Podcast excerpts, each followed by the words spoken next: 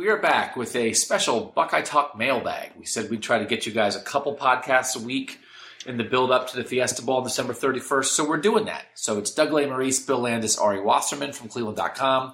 Go to cleveland.com slash OSU, read all our stuff so we get paid and we keep having jobs so that we can keep doing this podcast. Um, we ask for questions. We ask for questions on Twitter every week. You can tweet us at Ari Wasserman, at Doug Lesmerises, at Bill Landis25. I got some questions a couple days ago that I saved for the podcast. So tweet us anytime, but we're going to go for a little, not quite as long as usual. Questions only. Um, we have a big podcast coming Wednesday. We want you to subscribe on iTunes so you can follow all this stuff. But Wednesday, we will have our Fiesta Bowl preview. Ohio State Clemson, Fiesta Bowl preview with a special guest, a Clemson writer, uh, will be Wednesday. But for now, questions. Here we go. Bill Landis, start us off. Well, I mean, I guess like, do we want to like start with like some Clemson Fiesta Bowl stuff, some broader things? Like, where do we want to go here? I think we just want to be all over the map, baby. Okay, how far? I'll start with this question, and I don't know if you guys will actually want to talk about it, but um, I got two questions about it, and this was from a few days ago when the Los Angeles Rams uh, fired Jeff Fisher. Uh, Nathan at gnilly97 on Twitter said, "How many more years does Urban stay?" Because people threw his name out as like the replacement for Jeff Fisher, which is not going to happen. But how many more years does Urban Meyer stay at Ohio State? And as of today, who is the most likely replacement? Feel free to speculate wildly. that guy's a, a, loyal reader and listener, so he knows that uh, we're not afraid to speculate wildly. Listen, um, Landis, can you drop this in the post on Cleveland.com when you put up this podcast? I did yes. a list of Urban Meyer candidate re- replacement candidates at the beginning of this season that actually turned out to be a very popular thing. A lot of people looked at that. Um, the fact that Luke Fickell now has a head coaching job, Luke Fickell had to leave if he was ever going to be the head coach here. So he just took his first step to maybe being the guy to, to succeed Urban by leaving. The guy that I've always said I think is an interesting name is Mike Vrabel, the former Ohio State player who's the defensive coordinator now, I believe, mm-hmm. for the Houston Texans. And then you can just, you know, if you want to talk about Tom Herman, I don't, I don't think Tom Herman would leave Texas for Ohio State. Um, so, I mean, there's a lot of crazy names you can speculate about. Um, I think Urban, my guess is not forever, but not for a short amount of time either. Like, it was interesting. I, Shelley Meyer tweeted something recently about how cold it was. And I just thought for a second, I don't know if she's going to want to live here when she's 65. Yeah. Does anyone Which is know? universally true to everybody. Yeah. But but I don't want to live here when lived, I'm 35. If you've lived, who will last longer at Ohio State, Urban Meyer or Ari Wasserman? if you've lived somewhere your whole life, you know, but they had they, you know, Urban and Shelley are both Ohio people, but I think it, just again from appearances on Twitter, I think Shelley Meyer really became a Florida person in the six years they lived in Florida. Um, so you know, lifestyle matters. Life matters. So if I had to put, I'm going to wildly speculate how many more years for Urban. Yeah, this is his fifth. I'm going to say seven more years. And he's 51. No, he's older than that. Urban? I think he's 50. 52 two, I think, this year because I think he turned fifty was two years ago. Who's looking it up? I'm looking it up right now. Urban Meyer is 52. Okay, so he's 52 and his birthday's in the summer. We're really July. good at looking up head Yeah. coach or coaches' ages on Google.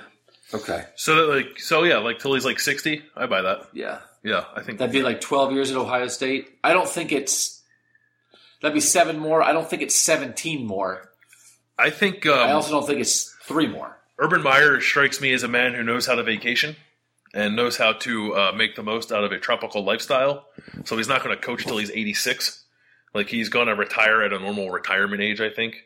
Whether or not he dabbles in the NFL is another thing, but I think like another five to seven years at Ohio State, I think is like a pretty good guess. But it's one of those things where you do everything you can do. Yeah, And what if he has two more national titles by then? You know, right. Um, and um, I've always said that I thought the NFL thing is not impossible to me. You get an awesome offer from a great franchise and an owner you trust, and you've done, you know, you've accomplished a lot here. Um, but I saw something else the other day. I like. I think Daniel Jeremiah from NFL.com did a quick thing with NFL execs talking college coaches they think would be good NFL head coaches, and it was like Harbaugh, David Shaw, couple other names. I even saw like James Franklin. Someone, a college football writer, threw out James Franklin the other day as a potential NFL coach.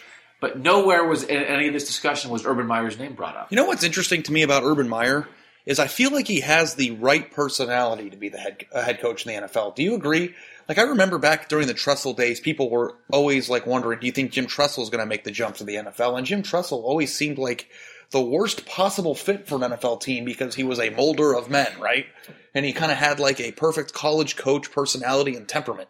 Urban Meyer's like be good or be better or you're out mentality, I think would be awesome for the NFL. I actually completely disagree with that. Seriously? I think my way or the highway doesn't work in the NFL when you're dealing with millionaires. I don't know if it's my way or the highway as much as it is a demand of excellence. Or you're and out. it's and it's suff and it's I mean, doing that with children is also hard to do. I don't know. I'm surprised that you completely disagree because I thought like the Jim Tressel, Thad Matta, love everybody, love everybody thing is not always a positive in the league when it's about money and it's about winning. And in the NFL, if you're not good, you're out.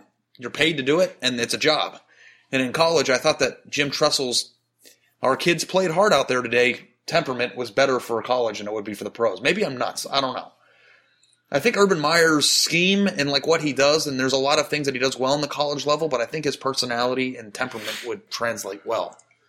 Uh, it's hard. I mean, it's like I think I agree with both of you to some extent. The thing is, it's like if you look at like like Pete Carroll's done both, Jim Harbaugh's done both, Nick Saban's done both.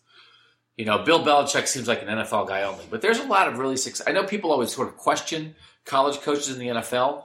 There's a lot of successful coaches right now, as it turns out. Not a lot, but at least some you can point to who have done it at both. Not that Nick Saban was successful in the NFL, that just in general, I would not rule out Urban Meyer to the NFL because I I wouldn't necessarily think about personality. I, I just would think about he's a good football coach and an owner might hire him, Oh yeah, and he's definitely an attractive and candidate. then who knows? Because it's a slam you dunk know? at that point. And a lot of times when you talk about hiring, it's winning the hire at the beginning. You know, I feel like a lot of times when it comes to getting a new head coach, isn't that what it's about half the time? Of like hiring a name that fan bases can get excited about. Like Chip Kelly might not have been a great fit for Yeah, any Chip head Kelly, coach. right? What am I thinking? Chip Kelly. Yeah, like Chip Kelly when he was hired by the Eagles. Wasn't that like yeah, Eagles fans were tap dancing in. Philadelphia. Like, and everybody would have been. The For Browns would have been when the Browns were flirting with him. Everybody was excited because it's the the novelty of newness and success. Even if it hasn't been done at that level, is always interesting. And I think that the entire college to NFL jump thing has been. Nick Saban is the best college coach ever, and he has the same type of temperament as Urban, and he failed miserably in the pros, didn't he? No, I think he coached for two years, had a nine, one nine win season and one bad season, and bailed. Yeah, I don't know. It's always hard to predict who's going to do well and who's not going to do well. I think it's hard to predict. All right, we got to that. Was like ten minutes Yeah. on Urban. But me I have- I have a question that kind of- okay. A question about that question. Um, do you think Urban Meyer will get offered NFL head coaching jobs? I think he has been offered NFL co- head coaching jobs. I Um, think that if yeah. he hasn't, then he will. Yeah. So and I think that like if he does leave for the NFL, and here's the way I always look at it because Ohio State fans are kind of paranoid about it, right? Like this is a thing in their minds. If it ever gets to the point where Urban Meyer does go to the NFL or retires or leaves Ohio State, and it's sooner than you would like, that means that he gave you a lot of memories before it. I think he is not satisfied with what they've accomplished. I think he wants one or two more at least.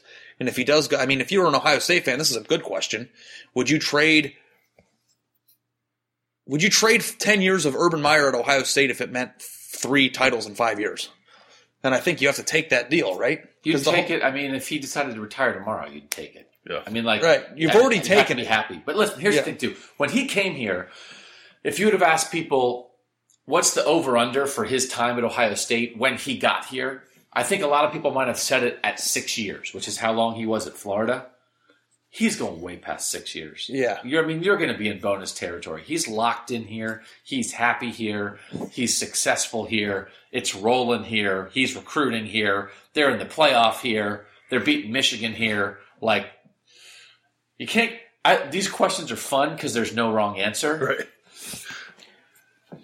I would maybe disagree with the assessment that people are paranoid about it. If you are paranoid about it, stop. First of all, I mean, I think you know Jim Harbaugh. That when that talk pops up, there's there's more real stuff to that. I think, he just yeah. came from the NFL than there is for Urban. And the second thing is just don't worry about it. Right. Did you have a question you wanted to ask off? You know, or should it's kind of is interesting because my question was an email that came December fifth for the last time we did it, and we never I never got to it, but it kind of is Tresselish. And this is from James Armpriester. Sorry if I mispronounced your name. That's life on the ba- on the Buckeye Talk podcast. Me pronouncing things correctly is not going to happen. In light of Coach Meyer's unprecedented success yet lack of Big Ten championships, here's a question. How will the Urban Meyer era be viewed in comparison of Jim Tressel era if he wins two or three national championships but only wins the Big Ten title three or four times in a 10 year period? Better. I, I think that it's an interesting question because obviously national titles are the only thing that matters. If Ohio State wins a national championship this year, I don't think people are going to be like, well, they didn't win the Big Ten. But Tressel and Urban both have talked about the importance of winning the conference. And so far, whether it's NCAA sanctions or tiebreakers, Urban Meyer hasn't done that. And I wonder, is that a thing? And he's wondering it. I don't know. No, it's not. It's not a thing in legacy. It's not a thing. It's an interesting thing to talk about in the course of a season. I don't think it matters at all for legacy. I think to me, the way you would view Meyer and Tressel is Tressel dominated this conference, beat Michigan. The fans loved him, and Urban took him over the top.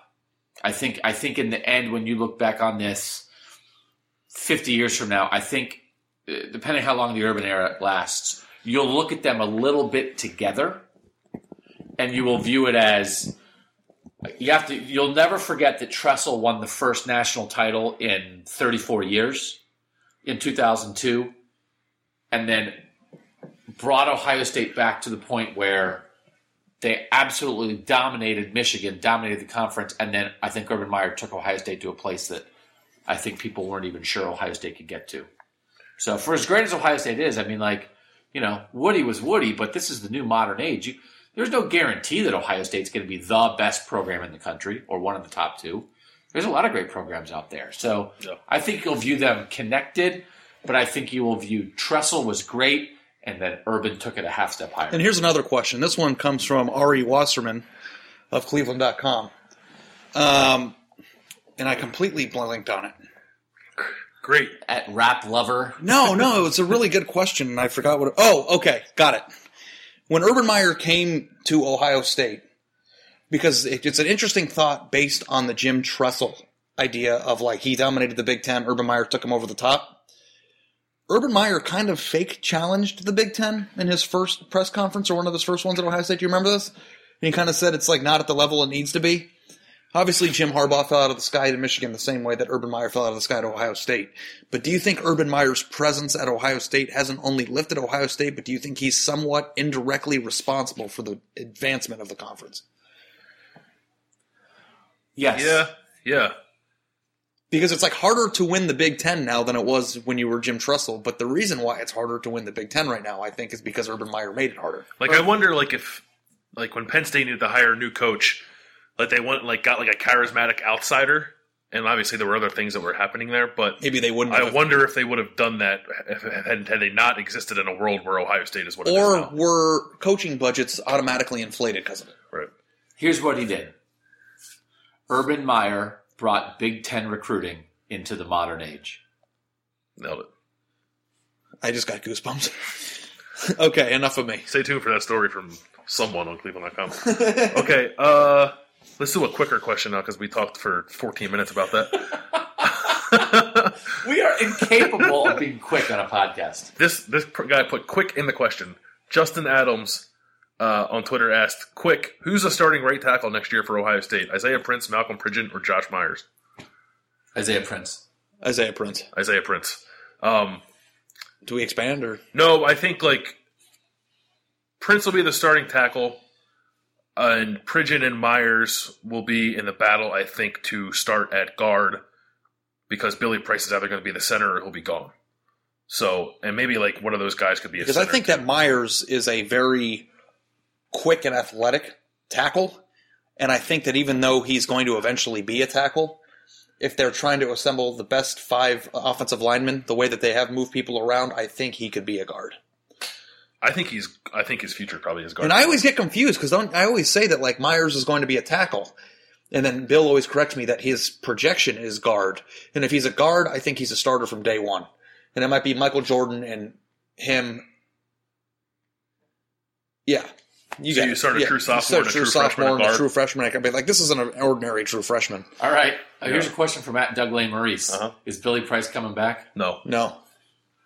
I don't. Somebody asked Billy Price on Thursday, "Are you going to do with the Elflein move and come back and be the leader of this team?" And he goes, "We're not talking about that right now." And it was a very short, moderately aggressive response from somebody who didn't seem to. Yeah, to. Billy Price. I hope he's listening to this. Dude. Yeah. He's a he is a uh, he absorbs media. So Billy, if you're a loyal listener, Billy was feeling it, baby. He was feeling it at interview day. So I don't know if a quick answer means he doesn't want to talk about it, or he was just like uh, holding court a little bit. But he's gonna. I think he'd be.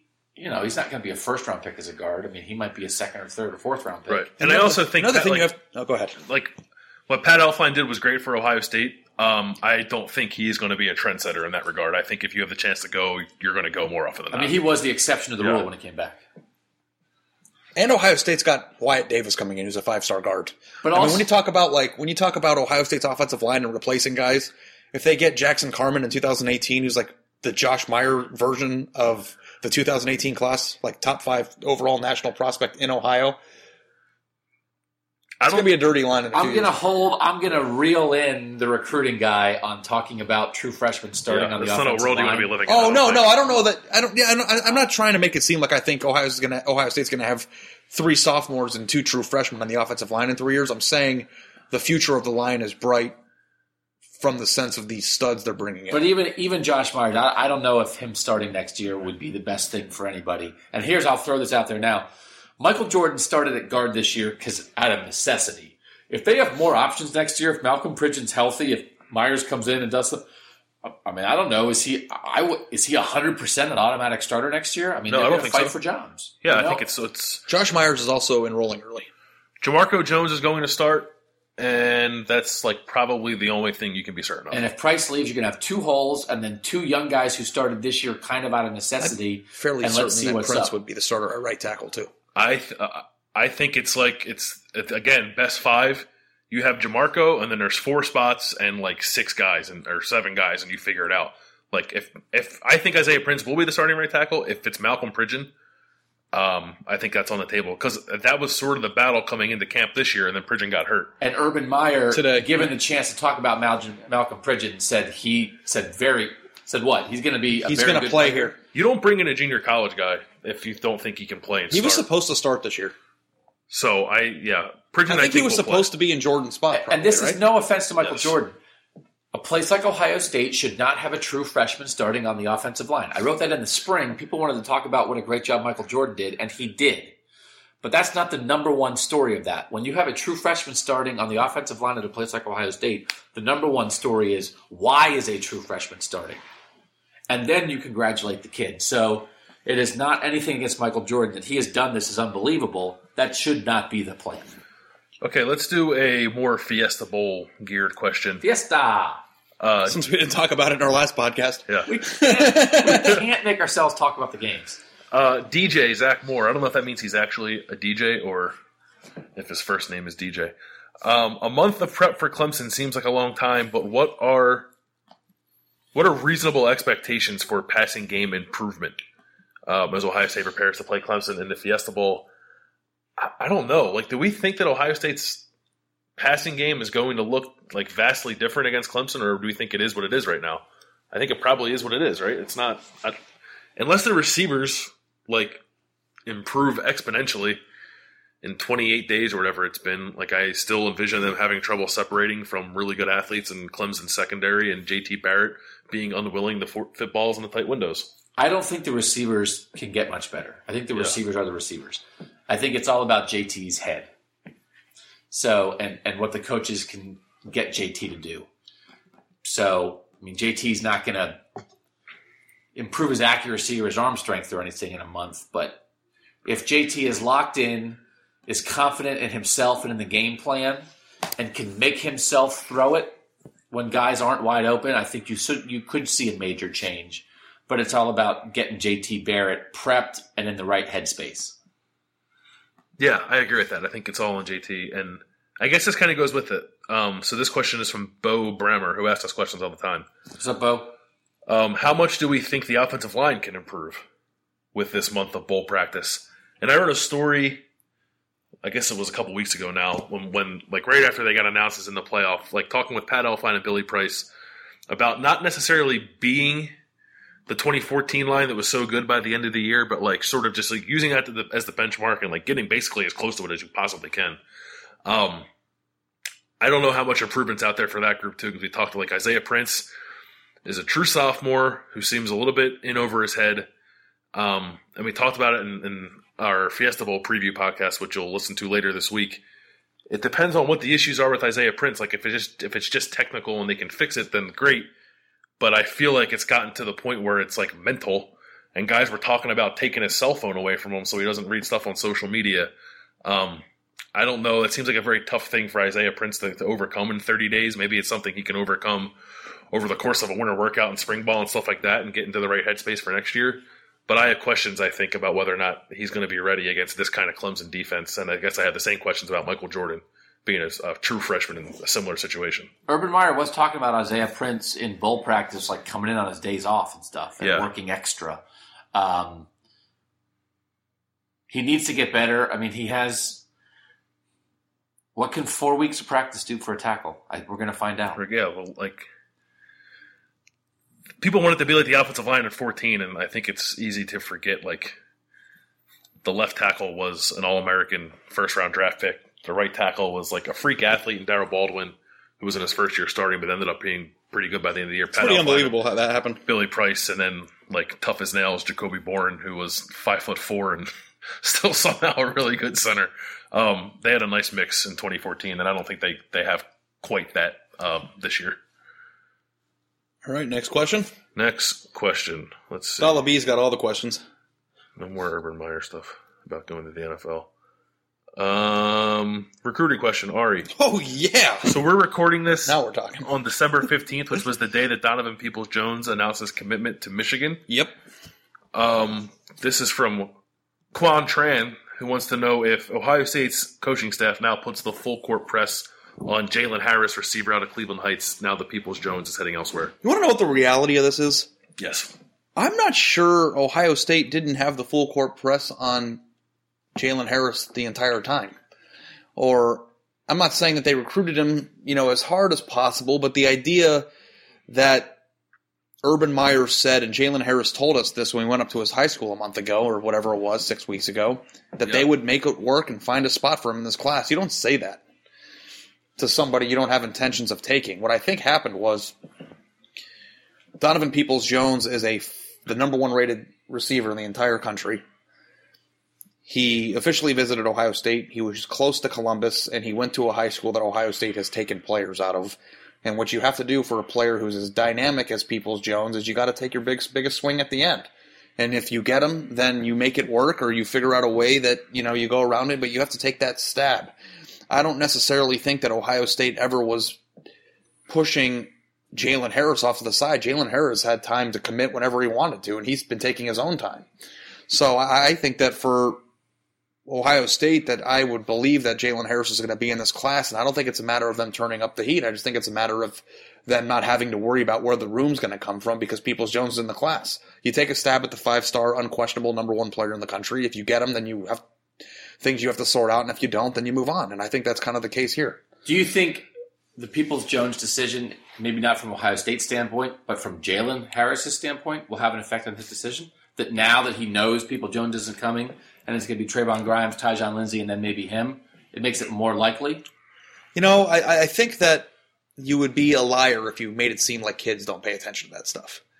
And it's the same thing of like, if he's considering Tennessee, and Tennessee staff says, hey, come here and you're our guy, you're our number one guy, you go to Ohio State and you're going against three five stars, come here and revolutionize our program. That's a selling point that a kid might want to hear. Um, but I don't. I never, in the discussions and the time I've spent with him in person, never got the impression that he's a pretty confident kid. And I, I don't know if anybody looks at the star ratings and goes, "Well, I'm the number 36 receiver, and Jalen, or I mean, and Donovan is number one, and Tyjon's number five, and Trevon's number eight, and I for whatever those are up, made up rankings. I think they're all top ten, And says, "Well, I can't compete with those guys." So I think it's about what a lot of the things are with Cleveland kids. He's from Cleveland Heights. Did we mention that? I believe Just so, want to yeah. make sure that he we know he's from Cleveland, and you know it's about staying home a lot of the time. And I, I, I think that it probably helps Ohio State in the sense that there's one less guy they got to worry about. But I think it helps him from the standpoint of room more than it does getting him. Will he sign on signing day? I think so. Buckeye? I think so, and I thought so when I went there. Didn't I tell you as we were leaving? I like very much got that vibe from him too. Yeah. Um, it's the same thing that I, I'm sorry, I, we're go talk about recruiting, so I just want to keep going until until the like, computer catches on fire. um, what do Ohio kids do all the time? I'm not going to Ohio State. I'm not a for sure thing. I'm not a for sure thing. I want to visit everything. And then what do they do? go to Tulsa. They go to El Paso with Doug. Sun Bowl. Um, all right, quick answer to this question so we can get his name in the headline uh, from Steve Centilic. What are the chances Torrin Gibson returns to Ohio State?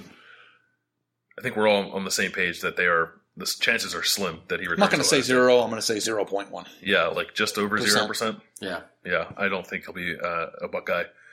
Um, okay, then last question for me, fire questions. and then we'll go uh, to Doug's questions, I guess. Uh, getting more back to this game against Clemson, um, and this is like the fascination with this guy is interesting to me because I don't know what's happened to warrant it. But uh, Black Stripe blog asked, "Do we think Corey Smith and or Dontre Wilson will have significant roles uh, in the playoff?" And I don't know why people. It's not the first time we've been asked about Corey Smith's role and I, like, what is it about him that people think that like he could be a potential answer at wide receiver? What what's happened over the course of his career here that people think he could be that guy? Not to trash the guy, but he just like No. they like him as a special teams guy, and he's been very important in that role. But he's never been part of the receiver plan. No, I mean, I felt like they were talking him up in the spring in a way that, or in the preseason that I didn't necessarily think was going to play out even without the injury. That again, I just thought he would he would be Noah Brown, and then whatever Curtis position Curtis Samuel's playing, and then everybody else at receiver was in a group. And I, I never, in my mind, Corey Smith never separated himself from that group, and so. Um, you know, I think Dontre is more of a question. I mean, Yeah. like you know, the foot stuff with Dontre. You know, he just has never been able to completely shake it. Um, and how do you take Curtis Samuel off the field? There have been times they play the same position. There have been times this you know this season before Dontre was hurt at the end of the year, where it's like, no offense to Dontre, but like, why is Dontre in the game when Curtis Samuel could be in the game? Um, but he can do a couple things, so I think Dontre can help you out here and there. But you know, they've also been operating the past couple weeks without them, and so I think when you really think about the receivers, you think about Noah Brown, Parris Campbell, and Curtis Samuel right now, and I'm not so sure that there's much more to think about. The thing about Dontre Wilson, um, and you almost feel bad for him a little bit because he's been hindered so much by injuries. I think one thing he has sh- shown the ability to do is like make like tough contested catches. Like he's not a huge guy, but he's made some big catches in traffic throughout his career. I think he had a big one against Michigan. No, not Michigan State. It was early in the year. Maybe he was against. I don't remember what it was, but anyways, like a third down throw, and like JT Barrett hit him in the middle of the field and was a very tight throw, and, and Dontre Wilson made a good catch. Oh, it was Penn State. That's what it was.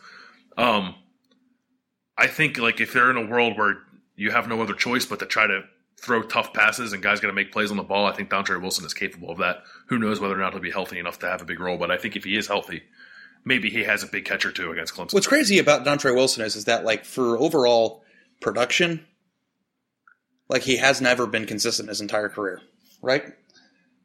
But he's made, Dontre? yeah, he's I mean, made he was his most consistent as a true freshman. right. But he's made huge plays in games, like single plays that kept Ohio State alive. Wisconsin. Wisconsin this year, and he made a touchdown catch in the Michigan State game in 2014. That Yeah, before that's where- breaking that's where his broke foot. his foot. Yeah. And like there are certain times where it's been like Ohio State needs a big play, and it's like, oh my god, it's not Trey Wilson who did it this time. And I don't know if he's going to have six receptions in a game, but I think it's possible he might come up with like a big 33 yard gain that helps them win. Yeah, I think that's out there for him. Doug questions. All right. questions. I got one from our man Fez the Buckeye Love on Fez. Twitter. What's up, Fez? Zoldro. This guy's one of our most loyal. Yes. And I saw him flirting with another podcast, and it kind of got to me. What's Just so you know, what's up, Fez? We see you. we don't act like I don't see. I touch the follow on you now. Don't abuse it. Um, I feel like Clemson's defensive line is going to win the game for them. Why isn't anyone talking about that skill group? Um, again, Wednesday we'll drop our full Fiesta Bowl preview: Ohio State versus Clemson. Um, but I think it's I think it's a very uh, valid point. They have a couple guys on that line, and not to belabor this point, and we'll get to it more in that bowl preview, but they have a really good defensive end named Christian Wilkins, who's going to be an interesting matchup when he's across from Isaiah Prince, and I think Ohio State has to solve that. I don't. I'm not going to pretend I know much about the rest of their defensive line, um, but what's you had a stat that again to preview the Wednesday podcast. I didn't know this stat until you said it. How many sacks does Clemson have this year? Well, uh, it's 46, and number two in the country. Um, so Christian Wilkins is the end. He's an All American. Uh, Carlos Watkins is another guy who's like an All American candidate. Um, and then Dexter Lawrence, who Ohio State fans might remember, is a guy, a defensive tackle who Ohio State really wanted, is starting as a true freshman and has been like a freshman All American on some lists. It's probably the most talented defensive line Ohio State will have seen. This And year. Michigan's defensive line was pretty good. Michigan's right? is very good, yeah, and I think, I mean, maybe it's splitting hairs. Clemson's as good, if not better, than Michigan's, but those are the top two lines. And Michigan had eight sacks against Ohio had eight State. sacks, and and if you're talking about why that game went to double overtime, Michigan's defensive line is near the top of the list of why Michigan was able to play with them, right? Yeah, Ohio State couldn't move the ball until like the fourth quarter.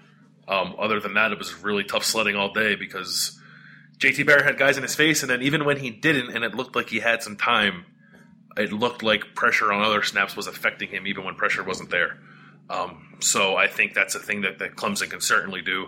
Uh, they're going to bring it. They're going to blitz a lot, and the, the defensive front's really good. All right, I think this is a good next question. It's something we sort of actually talked about earlier. Ari, can you look something up while we think about this? So I'm out then. No, but you're, you're I'm just joking. What's up? Yeah, the 2014 recruiting ranking at receiver. That's Johnny Dixon's class, right? It was 2014. Um, Johnny Dixon wasn't one of the 2013 guys, was he? He might be. I forget. I think he was in the. We're looking. What do you want to know? Johnny Dixon's specifically? Yeah, and then we'll get to the question. dead air. I know it's dead Johnny air. Dixon. There you go. Play Conway Twitty. Uh, okay, here's the question. It's from Joe underscore Cavs. Love Joe Kev. Is OSU's passing game bad because their best ranked recruit, Johnny Dixon, is hurt? And Johnny Dixon's career has been greatly derailed uh, by injury issues, some knee issues that he hasn't knees, been right? able to Yeah. shake. Could this take longer? Um, imagine Alabama without Calvin Ridley. I don't think Johnny And- Dixon's Calvin Ridley, and but imagine Clemson without Mike Williams. And it's one of those things. The reason I want to look a up the good point. recruiting rankings is because we were talking about this. Um, Johnny Dixon isn't those guys, but he was a big four star get out of Florida, right? I mean, I know it's- definitely a four star, and he's definitely from Florida. And I'm having a hard time finding him for some reason. One second. And so it's sort of like, well, he's not, you know, Calvin Ridley is Alabama's best receiver. Uh, Mike Williams is Clemson's best receiver. Johnny Dixon, Johnny was, Dixon the was the number nine, overall receiver. receiver. in the 2014 14. class. Okay. Who who are the other guys? Here's the thing. The point I want to make is um, I think they got McLaurin in the same class. we've they? talked a lot about Ohio State's receivers and the receiver recruiting and stuff, but even at a place like Ohio State, when you have great depth and you have a lot of great talented guys here, I do think every now and then there's just like that one thing that happens that can really throw you off, and and it's one of those things. Johnny Dixon was a top ten receiver recruit in the country. And if he was having a career like a top 10 receiver recruit in the country might have, this Ohio State passing game legitimately could be in a very different place. Parris Campbell was in that class, And it's not Johnny Dixon's fault. and Noah Brown, and Terry McLaurin. So they had four receivers in that class? Yeah. Was Mike Williams in that class, though? No, I don't think so. No? He's not. Artavis. Mike were- Williams from Clemson. Yeah. Yeah, I think he was, or he might have been are the, third, third the thing I want to get to is if you look at the top 25 receivers in that class, are there some names at other schools that people would know? Okay, You that's know? different. Player rankings. Okay, Yeah. looking up. Speedy Noil at Texas A&M, Malachi Dupre at LSU. Um, let's see, Artavis Scott, who will play against Ohio State in the Fiesta Bowl. Um, it was really yeah. There's not a lot of household names in here. Really? Saeed Okay. Blacknall at Penn State. Um, Chris Godwin at Penn State. Yeah, it's not DeAndre This is kind of at Penn like I don't like this. This is kind of like oh, a team could have drafted a player at eight, and No, and it's not. It's not the idea of that they should have taken a guy, a different guy instead of Johnny Dixon. It's more like it would be reasonable. It would not be unreasonable to think that somebody with that profile would be in a very important part of your passing game and a really good player. what about Derek Kief? Do you remember him? no, I don't know that name. Cincinnati receiver went to Alabama in that class. Okay. I think I don't. I'd have. I think it's a good point that, that that Joe brings up because, and I wrote the story before the season about how Ohio State doesn't actually have receivers as athletes are trying to turn into receivers, and Johnny Dixon doesn't fall into that category. Johnny Dixon was came here as a receiver. He was the number nine receiver in the country because you named the other guys in that class. Parris Campbell and Noah Brown were rated as receivers. They didn't come here as receivers. So if there's a guy in that room who like understands two the years- intric- intricacies of receiver play more so than some of the guys I have out there, And you wrote about this. Right, and but if Dixon's not playing and he was that highly rated, I think that's actually to give you kind a- of an interesting thing to point A look out. into our psyche. It's a 2014 game, uh, playoff run. Ohio State played Alabama, as you might have heard of that game. And um, before that game, I did reporting on Amari Cooper and the comparison of who's Ohio State's version of Amari Cooper. And the person that we decided to frame that entire story around was Dixon for those very reasons. So I think that that makes sense. I'm not going to, I'm with Doug. I don't think that one injury or one career that didn't go the right way should ever have a vast impact on Ohio State this far into it, especially three years removed from the recruiting class. But I do think that he fit a certain role in that class that Ohio State didn't have a surplus of, which turned into the story that you wrote, which is they recruited too many athletes and not enough receivers. Yeah, Yeah, and it's just you know it's it's, it's a tough break for Johnny Dixon. I mean, we never really got to see what he could be. He Never. played he played as a true freshman, Yeah. right? But we never. And I really, think he might have caught a touchdown in the spring game, I think, before he got injured. never really got to see. And the thing about it was these knees, like I think it happened in high school. Yeah, So it was like a it was like a thing that, yeah, you, you know, it just and it, you see in practice. That's the thing too, and it's just like I still just think you need to be consistently healthy to play at this level, and um, you know that's that. So anything else? Any other questions? fresh boys? out. I'm good too. um, Ohio State. It's another passing game question. Do you think we can go for one of those, or do you think we've done enough? well, we can talk about if Curtis Samuel gets the ball enough. yeah. That's exactly what it is. um, hold on, let me find it real quick. Conway Twitty. You know, I had uh, I bought a T-shirt at a thrift store one time that was autographed by Conway Twitty. Have you seen Family Guy enough to know that reference? I know that Conway Twitty is a super famous country singer. Yeah, well, in Family Guy, like they are like it's a television show. Have you heard of it? Yeah, And it's a cartoon, and I find it hilarious. But it's like they're like this show's twenty three minutes, and we've only have material for eighteen. Hold on a second, we need a distraction. Here's Conway Twitty, and they show Conway Twitty playing an entire song for five minutes during the middle of the show. Like you think it's like a funny cutaway, and it's like it lasts literally the entire song, and then they come and goes. That should get us to the end, and like and it's hilarious. I don't know why. Okay. What do you guys think we will see from Ohio State's offense in this game? Will JT struggle again, or do you think more number four th- runs? I think Is they Curtis need, Samuel number yeah, four? Yeah, Did you know that? You might not because he didn't touch it enough for you to remember. But they need more number four runs. I don't know if they're going to get it. Um, and that's from J. Jock Fishstick, which is his real name. um, You know, you know my friend Jock. yeah. Jock Fishstick. Will Curt, Curtis Samuel's not going to like suddenly be like a running back in this game, right? They're, or is he? I mean, maybe I Who got the ball at the end on the ground to win the Michigan game? Curtis Samuel. It's weird he scored too. I yeah. It, it- I love my favorite formation is when Dontre's at H and they have Weber and Samuel in the backfield together. No tight end. Five guys in the line. H, two outside receivers, Weber and Samuel in the backfield. They probably used that formation three times in like twelve games. against Bowling Green. Yeah, I like Dontre as as an option to do something at H, like to have that H back in the game in the game still as an option, but to have them in the backfield together. Um, and Curtis Samuel, when we were talking to him in interviews, he was talking about everybody was talking about what a great block Mike Weber threw on the game-winning touchdown in double overtime when Curtis Samuel ran it in. And then Curtis Samuel was talking about that block, and he was like, "Yeah."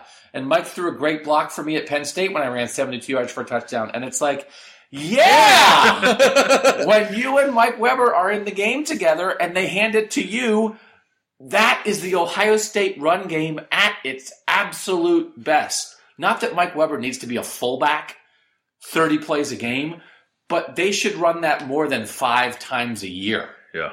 So I, me, I, Doug, would be in favor of Curtis Samuel getting the ball much more on the ground. And if you see something against Clemson that was more like 12 Curtis Samuel carries and 15 Mike Weber carries, and Mike Weber's in the game blocking for Curtis Samuel, I think that would work. Keep talking about this for a second. 'cause Oh, I think I looked up numbers. Okay, the one thing I wanted to say is that I re-looked at this person's name closer, and I think it's possible that that is his real name. Jock Fishstick. There's no H. I read it too fishly.